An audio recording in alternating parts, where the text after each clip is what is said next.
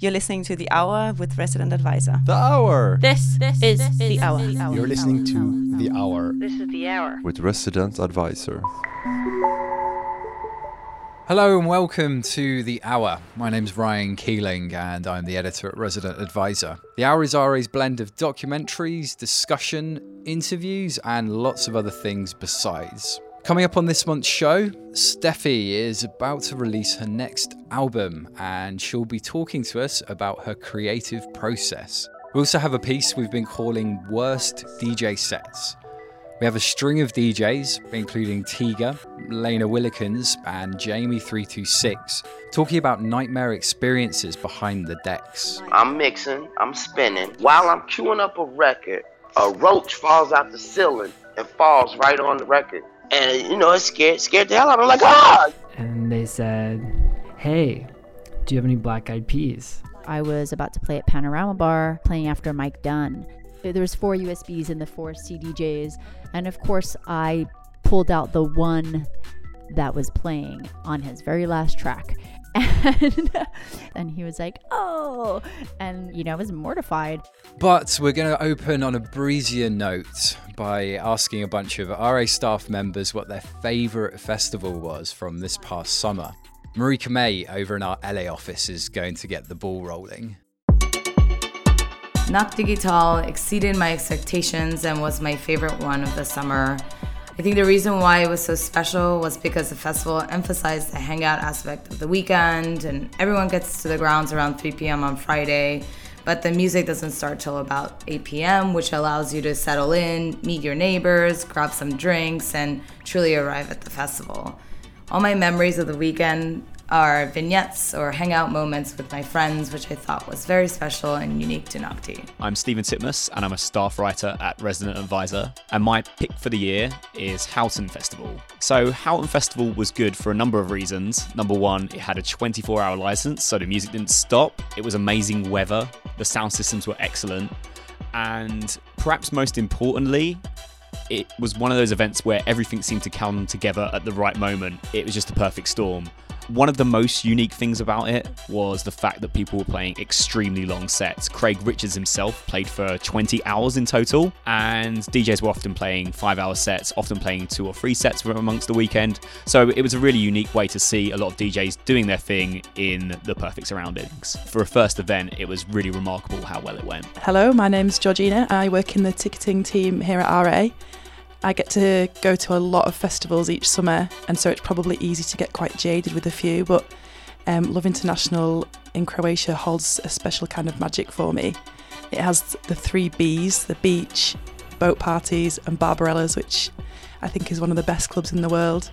Watching the sunrise while you're at Barbarellas every morning is incredible.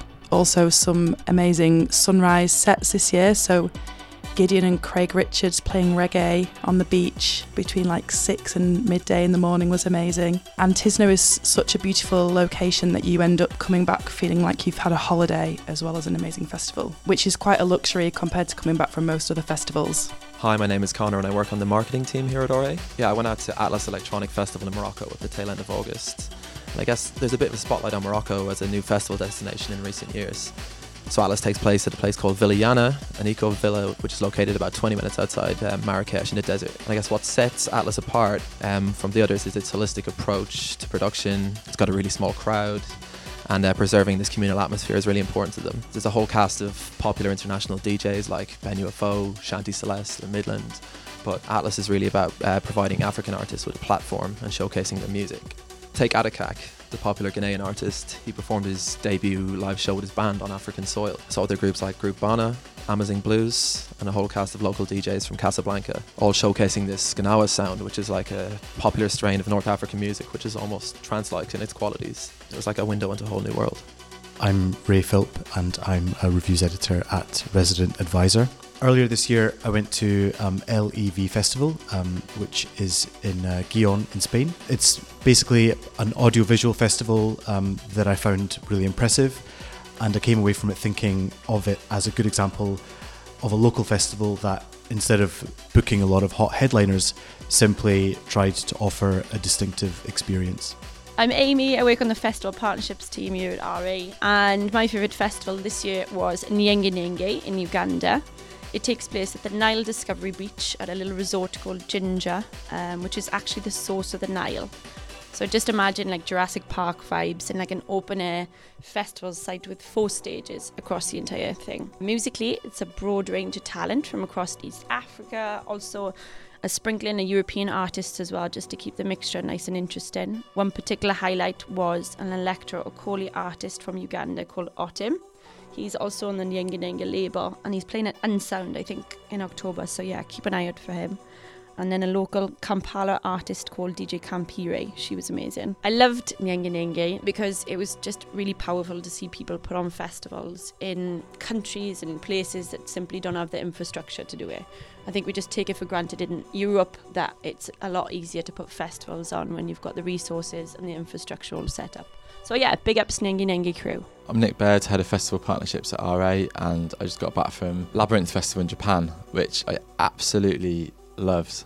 You've got this beautiful setting up in the mountains, this incredible sound system, wonderfully understated production um, and set design. Stage is like really minimally lit. There's no flashing lights. The dance floor is completely pitch black, so it creates this really focused, almost like menacing dance floor experience if you want it. The crowd were all absolutely amazing. Um, there's this real like rave atmosphere going through it the whole time. All the artists absolutely brought their A game, and it's kind of curated so it's all builds up towards this final set which Peter Van Hoesen played.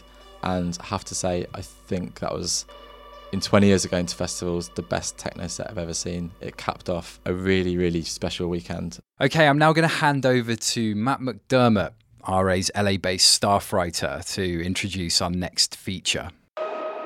How about when you don't kill it? That's the question Tiga asked in a Facebook post a few months ago after a DJ gig in Rome went badly. Right now, that post has about 30,000 likes and 3,500 shares, so it's safe to say it struck a chord. So, Tiga, you've obviously thought a lot about DJing. Yeah. And from a philosophy standpoint, it kind of goes along with the note that you posted on social media after the Rome gig. It seems like DJing to you is about being selfless, and part of that is recognizing when you just didn't connect with the crowd. Do you agree with that? Yeah, well, I mean, I think I, uh, I, I think a lot. You know, I'm a, I'm a, I think about things a lot, and well, with DJing, I guess it's like a lot of things. It's like when it, when it all connects and everything works out well, and you kind of get all the answers. You know, and, and, and there's not that much to think about, and there's, and for whatever reason, and there's a lot of reasons, when things don't quite connect, then there's a lot of questions, you know, and your mind's kind of racing. And I think anybody who kind of works on a craft, it could also be like an athlete. I think anybody who does something a lot, you know, thousands and thousands of times, you know, you hopefully, you know, you learn to see the patterns, you learn to to fine tune what makes things work and what doesn't. And you learn also to uh, you kind of analyze what happened and you and hopefully you start to learn why things happen. I think the selfless thing i don't know i can only speak for myself i just i know simply put like the less i think while i'm djing the better it is. The less i'm thinking about it and talking about it generally that's that's the better the performance was. And once you know if i'm actually thinking when i'm up there if i have any time to analyze it there's probably something going wrong And what led you to write the note after the Rome gig? That was the night where you were thinking a lot. The funny thing with the Rome party is, I mean, the party was fine. From the outside looking in, it was like a 7.5. It wasn't really a disaster. It was actually funny because my friend who was with me, like who took the picture and stuff, you know, everyone was asking him after. Because the reaction of the post was so massive. It was so funny. Man, I had people coming up to me as if you know like hugging me as if i had just you know survived a war or something but um but my friend everyone was asking him like privately like was it really so bad is Tiga okay and he was like it was fine like i didn't even notice anything you know which was kind of which which was a little bit the point was it wasn't about sometimes there are no fireworks to announce that it didn't work. It was more about that internal feeling of when you're a little bit the weak link. And what led me to post on that night, I don't know. You know, I'm not I'm not really a consistent social media guy. I don't really I've wrestled with it in the past with I guess how much to reveal, you know, how much to share. I'm not I'm quite private by nature. And that particular case I was just like, I don't know, I was kind of upset. I've been DJing for 25 years and thousands and thousands of shows. I know the pattern. And sometimes you're upset, you're a bit disappointed about your performance and you and that particular night I don't know why I just I don't know. I, I, I wanted to I wanted to express it. Showing a bit of brutal honesty in this case seemed to resonate. Can you talk a little bit about the response you received after the note? The level of support from not just from kind of fans or the public, but from other DJs was that I was pretty, I couldn't believe it. I mean, it was like a who's who. I was getting letters from like Derrick May, you know, like, and I mean, it was just DJs of every strata and scene and whatever were really, I think essentially almost every DJ was like, yes, you know, like they all knew the feeling. So I think everyone felt quite unified.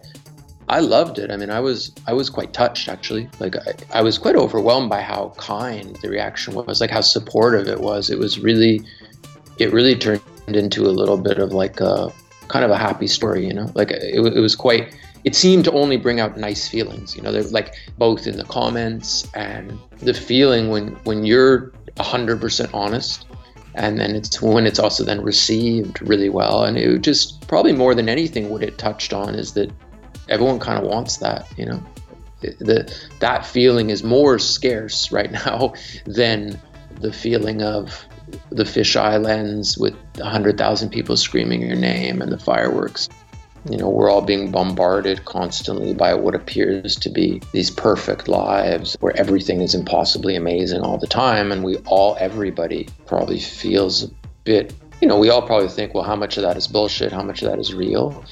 And also the pressure you're under, whether it's implied or whatever, you know, the pressure you're under as a public person to not reveal weakness, you know, to, to not show the cracks. Because and and that's insane. I mean it's like i you know you actually get managers and pr people and teams you know telling you not to show weakness you know not to say a party wasn't good or not you know it's all in, in the camera work and the angles and the smoke and mirrors it's a numbers game now and people are scared of anything that might uh, let's say influence the stock price well, Tiga's note had a lot to do with the ideal portrayal of life and art that's required by social media as well as the DJ's responsibility to connect with the crowd. It also made me remember that one of the best things about going out is that you never know what's going to happen. Sometimes things go wrong. Sometimes it's your fault, sometimes it's someone else's, and sometimes it's pretty damn funny. We thought we'd open up the floor to some of our favorite DJs, asking them about a memorably bad night behind the decks. The answers range from the comic to the poignant.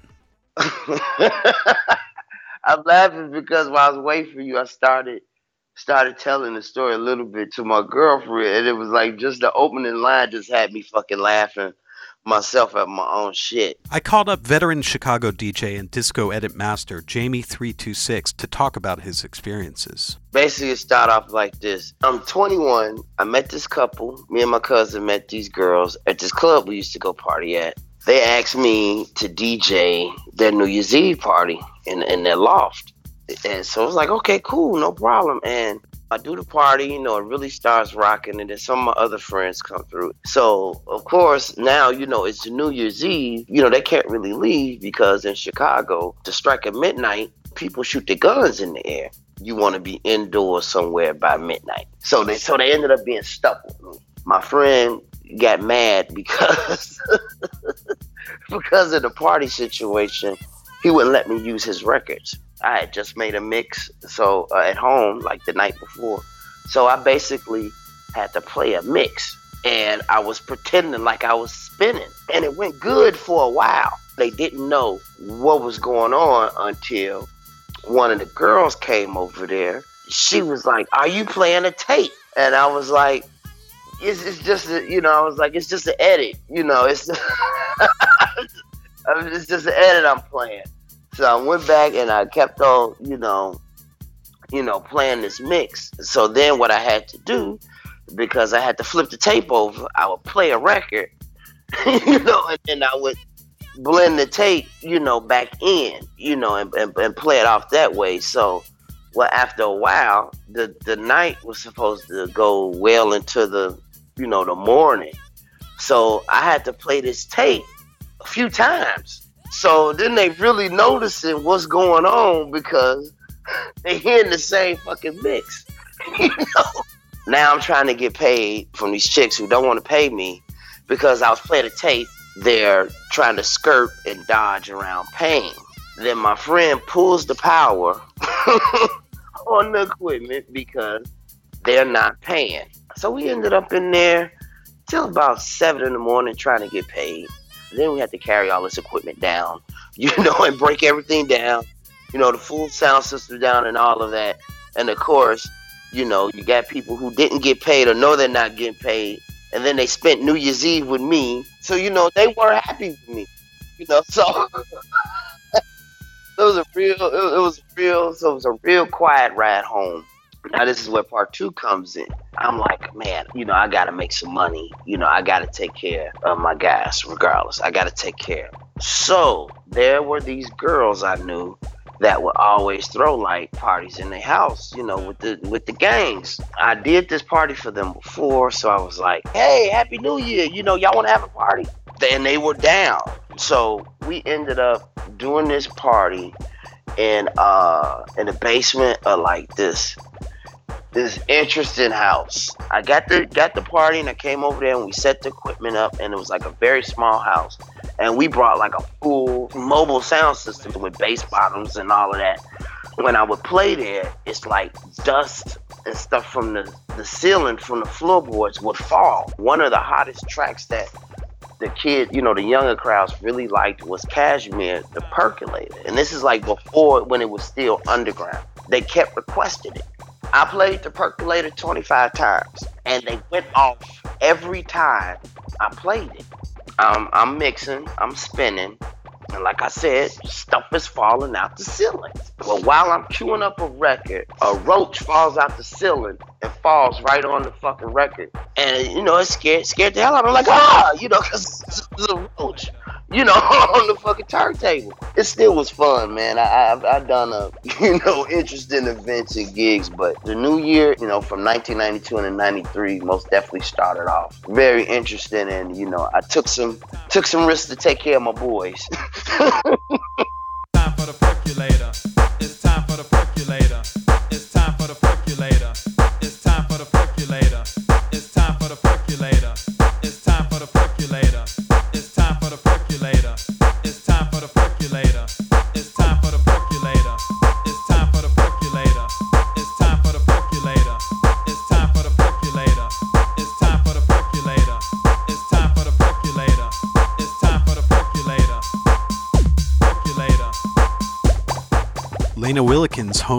At Dusseldorf's Salon des Amateurs. She's since built an international reputation for her fearless style. She shared with us a story about the worst 10 minutes of her DJ career.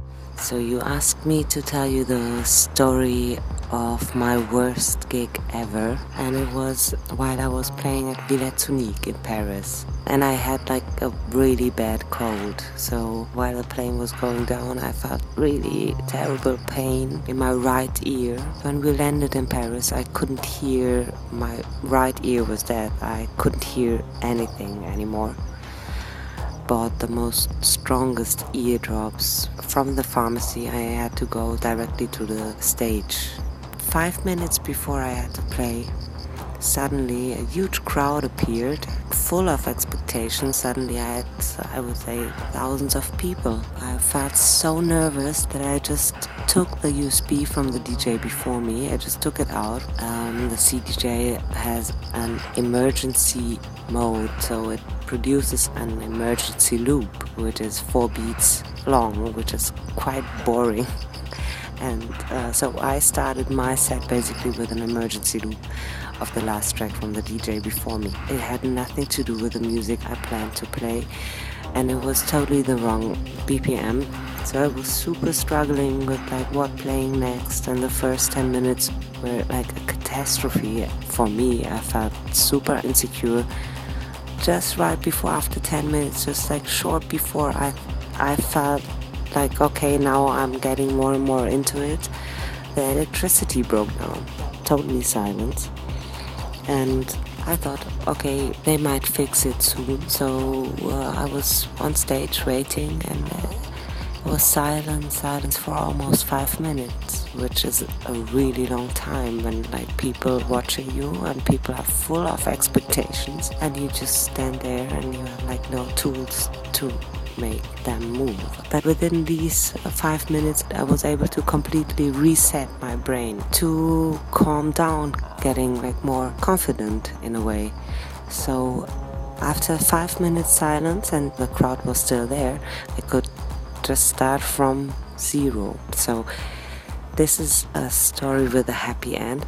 These were like the, I would say, the most terrible 10 minutes of my DJ life. Lena's story starts to pick out some of the issues that can contribute to a bad DJ set, whether that's technical problems, health issues, or just plain nerves. Here's New York City veteran Kim Ann Foxman. Well, I have to be honest. Since I started DJing, I've had so many DJ sets that have felt like they went really bad or, you know, that I just sucked. A lot of times it's simply just because you know, I felt really uncomfortable. And most of these times it's due to technical difficulties, like, you know, the turntables keep skipping and everyone's staring at you like, what the hell? Or it's just really hard to hear. And I've had that so many times, like when your monitors go out or when there's this really big delay between what you're hearing in the booth and what's actually going on on the floor. This one time I was like, oh, I'm going to go to my storage and like pull out a whole bunch of old records to find new stuff that I can put into a live set on the radio. But I didn't get to practice, I didn't get to know the songs well enough. My mixing was like really sloppy and it was recorded, and I was like, no. Some gigs I just felt like, ooh, that was off to a rough start. Like, for example, at Fabric once, I was coming on and this track, Break Night, was playing. And that's a track that really gets people in the zone. And I was wearing a long sleeve sweater that night, and my sleeve got stuck on the needle of the turntable and it dragged it along the record. it was like, it was like so slow. And, um, yeah, what a what a grand entrance. but I just laughed it off. I was like, oops. And I didn't take it seriously. And I just, you know, I just kept going. I didn't let it knock me down. By this time, I was, you know, much more well seasoned with so many horrible experiences and good experiences in the past that I knew just to shake it off and like not let it ruin the rest of my time.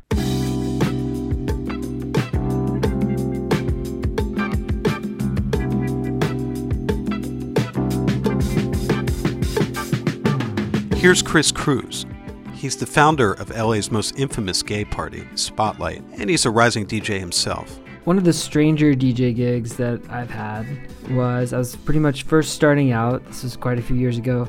And I just happened to be in New York City at the time. And my friend was there and he said, You should play this party tonight. It's really fun. It's a bunch of hip, young, queer, fashionable kids and a cool art party, and it'll be really good for you. And I'm gonna get you a slot. I said, Cool, great, that sounds wonderful. And so I spent that evening, you know, going through my laptop, looking for songs that would be really cool to play for this audience. Maybe some gay cruising anthems from the 70s, stuff that made me think of like New York, Pet Shop Boys, uh, high energy stuff, Sylvester, stuff that I thought people would get, you know, and be really into. Uh, and I was burning these to CDs because this was before USB sticks. And we went to the club. We get there and we open the door, and it is blasting Black Eyed Peas, My Humps, and the dance floor is going off. And I like, my heart sank because I knew I brought all the wrong stuff the resident DJ said, okay, jump on one song. So I put my CD and I, I knew I had burned one pop song. It was Justin Timberlake. I think it was the DFA remix of Justin Timberlake. And I pressed play on that and Then I mixed in two more songs, and by then the entire dance floor had completely left, and they were all at the bar. So I was pretty much all by myself, trying to like look cool, dancing to some gay 70s disco, scanning the room looking for anybody else who might be into it. And I did. I caught somebody's eye, and they walked over and they said, Hey, do you have any black eyed peas? I was like, I think they've already played Black Eyed Peas tonight. And they said, Yeah, but like it's my birthday. Like, can you just play some more Black Eyed Peas? So I went over to the resident DJ who was at the bar drinking and I said, I think you probably have a better handle on this dance floor than I do. Maybe you want to get back on. And he looked at me and he kind of rolled his eyes and he took a long swig of like the rest of his drink and went back over to the booth. He put in his CD and he hit play and it was these familiar bells. It was it was Mariah Carey's All I Want for Christmas is You. And the entire bar, everybody stormed the dance floor and just started going off. I stood there watching this New York City downtown hip, young, queer, fashionable crowd going completely nuts for this Christmas song in August. And I was just asking myself like these deep questions about myself and about DJing and what's the point of me. But you know, then I, I don't know. I looked over and I saw some cute kids and they were having fun. And I thought, you know, if I can't beat them, I might as well join them. And so I went over and I danced and I had a pretty decent time. You know, looking back, I'm I'm still like proud of what I brought. I thought it was like good, but I'm also glad there was somebody else who was there who was able to give those kids what they wanted that night. Danny Wang founded Balihu Records in 1993 and continues to play DJ sets that are brimming with disco exuberance and musicality. He told us about a case of DJ deja vu he experienced at a gig in Mexico. This is DJ Daniel Wang. Some of you know me. I'm originally from California, lived in New York for about 10 years, now in Berlin for about 15 years. I made some records from the 90s into the 2000s, uh, sort of retro house disco with some electronic elements. So, um, I've been asked to talk about my DJ gigs that failed, which is, of course, a funny topic. Um, and I definitely have my share of those. I think that's okay. It's part of the territory. We all like a challenge to convince people uh, that maybe they're hearing something in your set that they didn't hear before or didn't know, and they learn to like it or enjoy it. But definitely, I find myself in that situation sometimes. and then there are definitely those gigs that don't work out for mostly technical reasons. And that means the club hasn't set up the monitors in the booth correctly, so you can't hear yourself mix. Or maybe the acoustics in that particular space are just really bad, and the sound is bouncing around against a tile wall behind your DJ booth, for example. If those things don't go well, it's not a surprise. There's not much you can do about it. But of all the gigs w- of mine which didn't work so well, one of them definitely stands out in my memory. Uh, it was maybe about six or seven or eight years ago now, and that was in Guadalajara, Mexico. Uh, I was invited by Red Bull Music Academy to do a little talk there, and then uh, to make it worth my while, they connected me to a gig in a nearby sort of underground club bar, not very big. So the talk went pretty well. I was just talking about the history of house music, and the crowd is kind of, you know, intellectual, student, uh, sort of culturally interested. So I could talk about like Paradise Garage and, you know, The Saint and how New York disco and Chicago house evolved into electronic music as we uh, knew it after the mid 90s to the 2000s. But then afterwards, I always think uh, I want to play my little unique mix of uh, New York disco and house and, you know, retro sounds with violins and wah wah guitars, but also with synth arpeggios and interesting elements. Um, so we went to the bar, and as soon as I started playing, literally, I started having the funny feeling that something was wrong. You know, like if somebody has farted in the club and nobody knows who farted, but everybody is giggling, you know, that kind of weird feeling. But it was my music. And the more I played, about like half an hour, an hour into it, the more I was thinking, there's something really wrong here. I'm playing all the wrong music. People are not really reacting. In fact, they're kind of sneering and kind of laughing at me. So after about an hour, an hour and a half, I told the club owner, I, I think I'm playing the wrong music. I think people are not into this at all. And he said, Yeah, something, you know, they're expecting that you're from Berlin and you're going to play electronic music. And um, the next DJ went on and just played straight up, typical, kind of commercial, slightly monotonous club electronic music. And the whole crowd just went off and had a great time. I did feel like, oh, what have I done? You know, how could things have gone so wrong? And then I thought about it afterwards and I had this re- realization. I suddenly flashed back to my 21 year old self in San Francisco, and this is the kind of profound part. I had this roommate from Nicaragua who had a lot of friends from Central America, Mexico, and they used to go out to this gay bar called Esta Noche, tonight where the few times I went, they were playing super classic 70s disco. It was like Alec Costandinos and Michael Zager Band Let's All Chant and, you know, Kat Mandu, The Break, and all these records on TK and Casablanca. And I remember being 21 at the time and being really into that New York electronic kind of deep sound like Burrell Brothers, Nu Groove, Strictly Rhythm, Nervous Records. And I remember going to that club and listening to all those violins and guitars and everything, thinking, this is kind of groovy, but it's kind of cheesy. And all these old Mexican queens are going off on it and they're laughing and cackling and having a good time. And I just want to hear some deep house. And I suddenly realized that at age, what, 42 or 43, I had become that old DJ in that old Mexican gay bar in the Mission District in San Francisco. And I was looking at versions of myself at age 20 or 21 all these young Mexican, uh, mostly male, uh, audience members who were expecting German, modern European electronic music, and they were hearing me play wah wah guitars, and they just found it pretty ridiculous. For me, it was a lesson, and I felt just as ridiculous, and I still kind of laugh at myself about it. Kim Ann Foxman.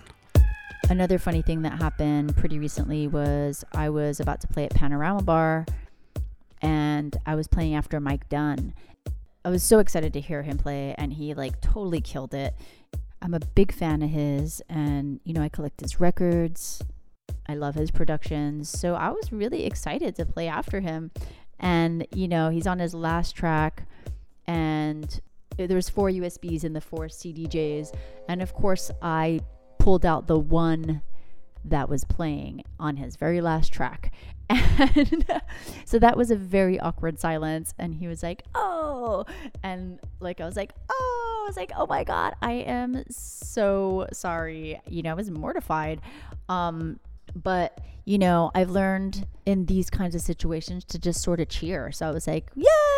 And like everyone kind of like cheered. And I do find that like cheering is infectious. So, like, if you cheer, everyone cheers. So if something goes wrong, um, just have a good attitude and like try that. but you know, I think these experiences they make you a better DJ because you have to learn how to deal with these kinds of situations and not get totally bent out of shape. Don't let that DJ mixer intimidate you that you haven't played on before. Think of it as exciting. Or, you know, if the power goes out all of a sudden, don't get all salty. It's not your fault, like, you know, whatever. The best advice I could give to anyone who might be in one of these situations, feeling, you know, bent out of shape or uncomfortable or something goes wrong, is don't let that moment throw you off because you have the rest of the set ahead of you. You know, we're all human, we all make mistakes. Brush it off. Like, don't get stuck on it. Move on because the faster you move on from it, so will everyone else, you know? And just stay present and stay positive. Listening to all these stories, you get a greater sense of each DJ's personality than you would from, say, a thank you note posted after an amazing gig. Perfection is pretty boring if you think about it. When the power goes out, people cheer, and if the DJ brings it back with a perfect song, it's an ecstatic moment. We can all relate to these stories, whether we DJ or not. What really matters is how you react when things don't go your way. And if you can't laugh at yourself, you're probably taking it too seriously. Here's Tiga with some last words. Don't forget, you know, this is this is showbiz and it's entertainment and everyone wants some of that illusion. But I think most people understand and most people know that when you get down to a truth, when you find something and you articulate it properly, it almost always really does connect with people for the simple reason that it's true.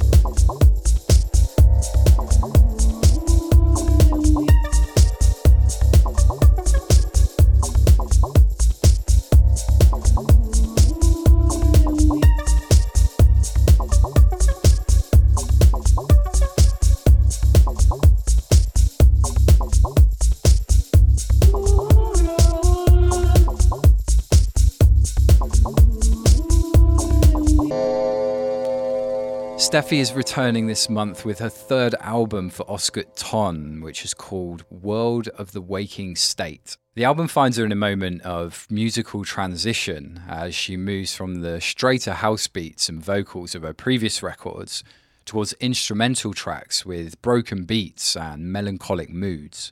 We've always found Steffi to be a direct and honest interview subject, so we invited her over to our Berlin studio to tell Matt Unicomb about her current creative headspace. Steffi, this album has a pretty hypnotic sound, Mhm. especially compared to your previous work. Did you start meditating? No, no, it was not the case. Did you start meditating? Well, it's a pretty meditative album. Oh, okay. Yeah, I think it's subjective, you know. It's like it can be interpreted by different people with different mindsets. So I guess everybody has a different feeling when they listen to it. What kind of feelings did you have while making the tracks? Uh, it was very exciting. Very excited to see what came out. Like my goal was to just lock myself into the studio for six weeks to do all the drafts basically, and not to have any connection with previous works or a specific goal. Just like free falling and not restricted to tempo, dance floor, all that kind of stuff that you can have in mind. I've had things in mind before like when i when i did yours and mine it was a, definitely a, a vision that i had for that album. And also power of anonymity was something that i wrote to have in my own dj bag although it was very diverse and some of the stuff wasn't really some something that would, people would play i would actually want want it to be in my dj sets. So that was my thing for those two albums. And the third one i was like i just want to i just want to go head first dive into the vibe and see what happens you know What kind of headspace you need to be in to make these kind of tunes? sobriety no yeah no sobriety not not in a sense of not like drinking coffee or, or god knows what stimulates you to work but like just to just not not having to worry about anything not having to worry about traveling not having to worry about going to meetings you know maintain your labels just lock the door and just dive into it without being distracted you know? A pure clean headspace in, in in that sense. But just also not having to worry what the outcome is you know? Just like doing jams and jams and jams. And for me that's only you know doable when i'm not traveling and i'm not really occupied with my labels or stuff like this you know? Just lock myself in. Boom. So you took time off DJing to make the album. yeah I, I do that a lot actually. Like when i'm when, i feel that i want to be in writing mode i just stop traveling and uh, do my do my regular gig here in berlin because you can go on a bike basically. It's a bit heavy with all the records but you know as a matter of speaking but like not not going abroad to do loads of gigs just stay here and concentrate on on writing music. And i have to say like if you're in a constant process of this was like a six week period of time where I was just drafting everything, and then then afterwards I did like editing and a bit of post production. You well, you notice after a couple of days, this machine starts to kind of to ding, to ding, to ding, and stuff starts to roll out naturally because you're you're only focused on this, and, and the routine gets really um, you get really productive. It's a routine, kind of a like a cycle that keeps repeating itself, and that's how you get warm. You know, it's like warming up.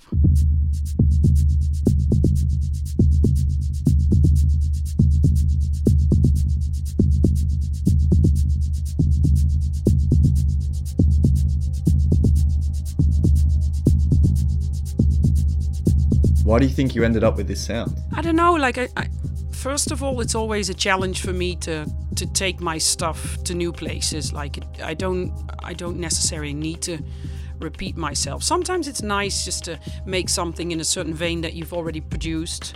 But sometimes you just want to, you know, if you if you're concentrating on an album, which is a story that you want to tell, you want to feel, okay, what's my next level? Like, where's my journey going to?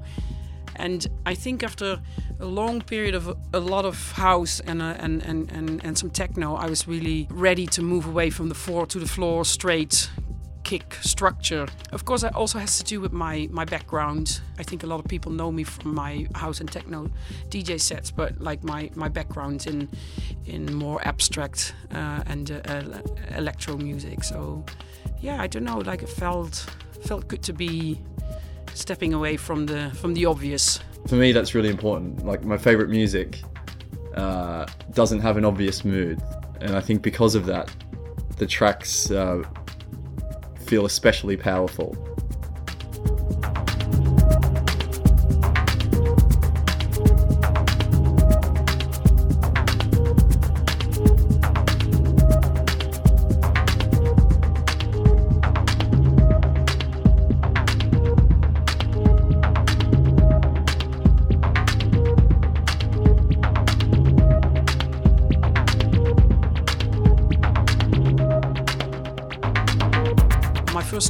Is a very clear love for the Roland series when it comes to drum computers. It's not a secret. It's very it's very out there.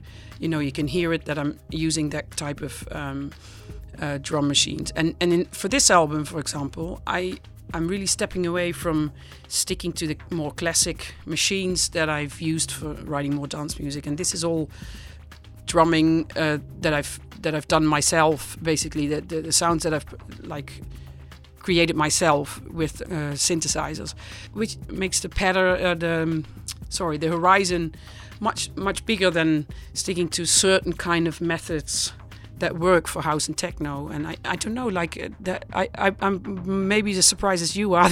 like the outcome is is next level. And um, what you can say is like certain things come in cycles. There's like years where you play a lot of four to the floor and you're really into housey stuff, and and then after a while new stuff comes you know into the scene. Like you remember when dubstep became really popular and then it drifted away but it it always is it's always something new that comes along. And you know you need a challenge as a as a as a curious music lover you know? Like I can't stick to the same thing over and over again. And yeah, there was a natural feel for me to get a little bit more um, into the broken stuff, whether it's electro or, um, more like uh, abstract electronic music or something like this, you know. A lot of the songs on this album are pretty melancholic. hmm Yeah, yeah, yeah. Did you feel that way while making them? Well, it's interesting that you're actually saying this because somebody was asking me before, like, oh my god, it became really melodic. And actually, what I've done this time, which is not very visible, is I've actually cut down on the amount of melodies and strings. The melodies here are way more subtle. Yeah, they're they're, re- they're really tiny. I kept it really tiny. Some some of it are, are almost like a maybe like a experimental lullaby or something. Whereas I when I produce more like house and techno, I tend to put so much melody and strings and another layer and another. I mean, I'm trying to sometimes just for the sake of it write something really stripped down, and then I've got a great groove, and I'm like, oh something's missing. I don't know what it is. Oh, yeah, of course, I've got no melody, no strings. And here I was really kind of concentrating on the rhythm was a really um, big aspect for me. Loads of fun also to write like this. And then I kept the melodies really tiny. But because they're so tiny, they're probably very present and it feels like, oh wow, there's there's there's loads of stuff happening at the same time, you know, but there's, there's actually less this time. Yeah. It's a really interesting process to keep it really stripped down to the essence of one melody and, and a little a little communication between a couple of sounds on top of all the rhythm because there's a lot of heavy rhythm going on. When did you make the decision to take this less is more approach? I wouldn't categorize it as a as a as a min- minimalistic kind of I don't think it's a bad thing to call it minimalist though. No, no, not at all. Not at all. I mean, if if a track survives with very few elements, you know, then you've done a great job. I mean, something like it's not always the more the merrier. I mean, you can overkill quite heavily, but just like stuffing it and stuffing it. I I, I leave it up to the listener to to decide whether that's too much or not.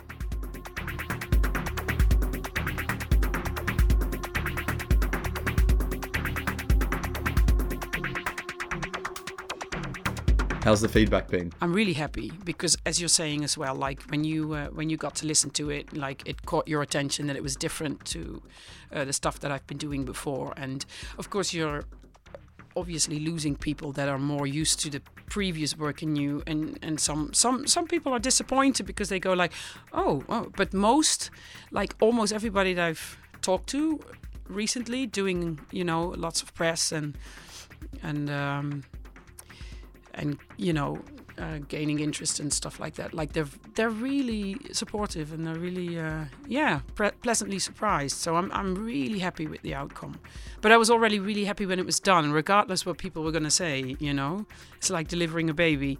Would be weird not to be happy with your own child. You know. Do you feel like there's more in this sound that you want to explore? As you might have noticed, like Virginia, for example, is not on the album, and she's basically almost every record she's my main voice. She has listened to the album, and we sat down and had a listen and we were like okay are you gonna sing on this? And she was like no it's so you. Without vocals it's it's very you and i think i should not touch it because it's it speaks for itself and i don't need to i, need, I don't need to add anything. So in terms of project is this is a separation from what we've been doing on all my albums but at the same time it creates a massive opportunity just to go into this deeper direction with my solo stuff and also at the same time, of course, write like dance floor bangers with her, which is definitely on my list to do. But I think because I'm so passionate about making music, it doesn't it, it doesn't have to be like now I'm doing this, so I can't do that. I've got so much other work that I've been doing meanwhile, you know. So it, it doesn't. It's never stopping. It's always going on. It's like a ongoing train. When you listen back to the tracks, do you get the same feeling that you had while making them? That's interesting that you're asking this because most of the time when I make the album, I need a certain period of time to to distance myself from the whole project and leave it and not listen to it and then come back to it, you know. And when I when I did that, I was just like pleasantly surprised. I was already pleasantly surprised after the six weeks of doing all the sketches and then shutting down my my studio and then a couple of months later opening it up it's like oh god damn interesting stuff. And some of it i couldn't even remember when i did it. I was like oh this is i like this. 145 bpm well done you know? And and and that's like the excitement about like making music coming back to it and just really feeling like yeah that's that's basically where i was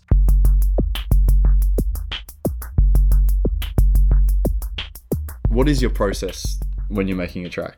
Well, my my flow is like I go into the studio and I do most of the time I, I do two jams a day if I'm in really work in in work mode, so to speak.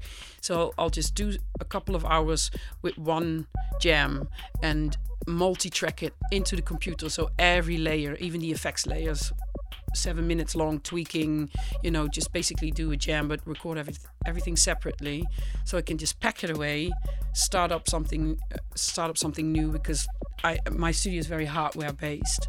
Just to just to make a statement is not necessarily analog because i love digital as well. Basically i like to i like to work with hardware. So you can't save everything because some machines won't allow it. So i'll just multi-track it pack it away, leave it for a while, do second jam. And the next day I would either come back to what I've done or start again. And then maybe the third day I would go through everything that I've done and then, you know, with fresh ears. And that gives you the best um, view on what you've done rather than sticking with one loop for like three days. That doesn't work for me. I do an intense jam, and then when I've got that feeling like, oh, yeah, there's something happening, that's where I start recording, do loads of tweaking, and then pack it away. So you capture the moment of bliss, euphoria. Tell me about the title, World of the Waking State. Uh, to me, it sounds like it could be a dark title. Your mind surprises me, really. Jesus. World of the Waking State means ba- basically the state you're in when you're awake. So basically, you've got sleep, you've got dream, and you've got your your, your subconscious, but you got also got your your waking state is when you're you're right now. It's a very wide kind of field, the world of the waking state. Like like you might look at the world in a completely different way. Could be really simple, you know. Like you're looking at a flower and you go like, yeah, whatever. And I would go like, oh my god, that, did that just pop out of the ground? That wasn't there yesterday. So it's very it's very subjective, you know. Like everybody goes through their daily life in a different kind of way. But at the same time, and if you look at the artwork, World of the Waking State could also be like, where are we now? Like, what's happening in the world? Like, so many new topics, new issues, new things we're dealing with.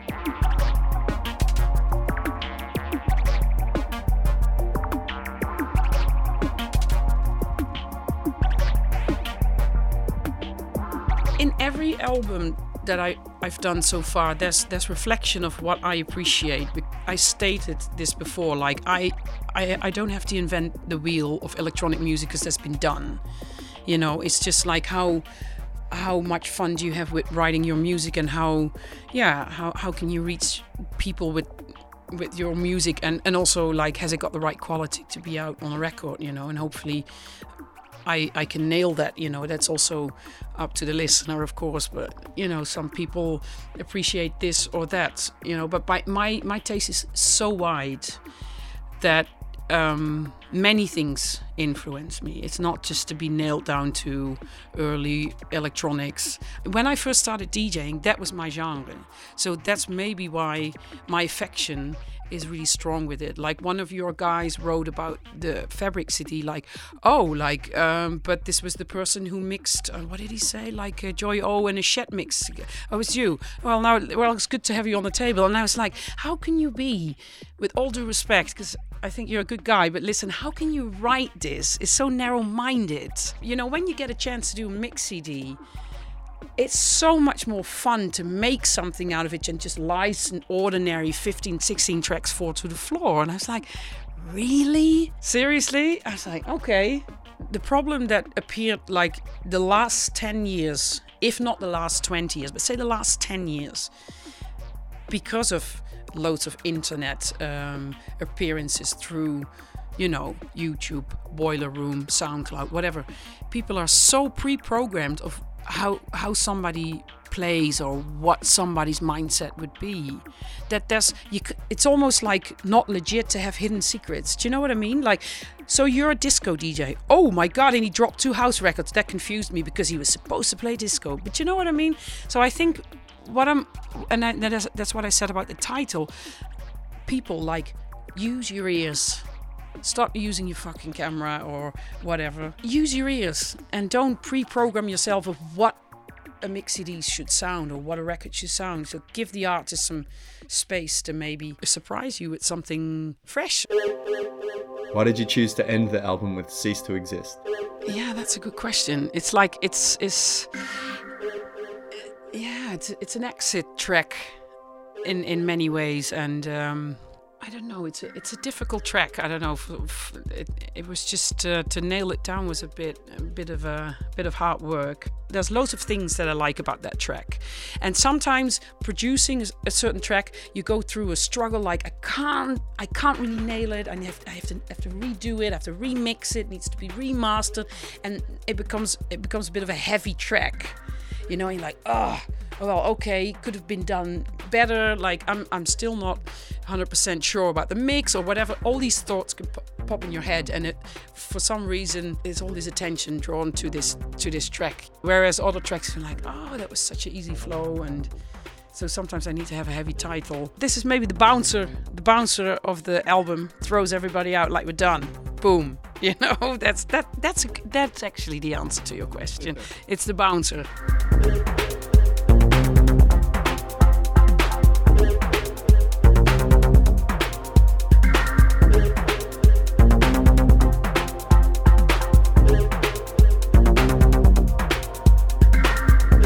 Feel like you reached a higher level with this album?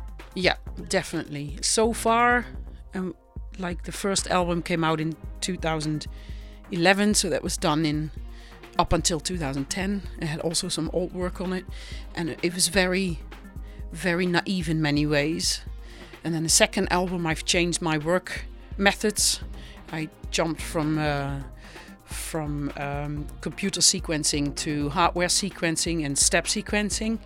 And now I've thrown all the drum computers, the standard drum computers overboard and started to use drum synthesizers. And that's next level to find the right sounds with the right melodies. For me, that was a, it was extremely fun learning process. And I think for me personally, you know, I'm I'm going more into detail of how, of how tracks can be produced and at the same time also letting go of things not having to be perfect. Like it can be very static if you okay now this needs to happen because we're at uh, 1 minute 20 or you can just say like oh this tweak is completely in the wrong position but that's kind of funky or cool and, and, and just let let spontaneous stuff exist instead of just you know eyeing everything flat and just making a very predictable kind of song. It took me quite a while to get there though. It's a lot. It's a lot. It's a lot about letting go and things not having to sound certain ways and just like boom, done. This is the end. You know, don't have to end out with a f- end end the track with a fade out or a certain edit. Like oh, that's done. Boom. The raw and rough vibe can be um, perceived by not just making the perfect uh, ending or stuff like this. I'll tell you something and I'm really sincere about it. Like, this feels like, yes, now I'm on a decent level because there's so much to do and there's so much to learn and there's so much to discover because music never stops. It's so open for interpretation.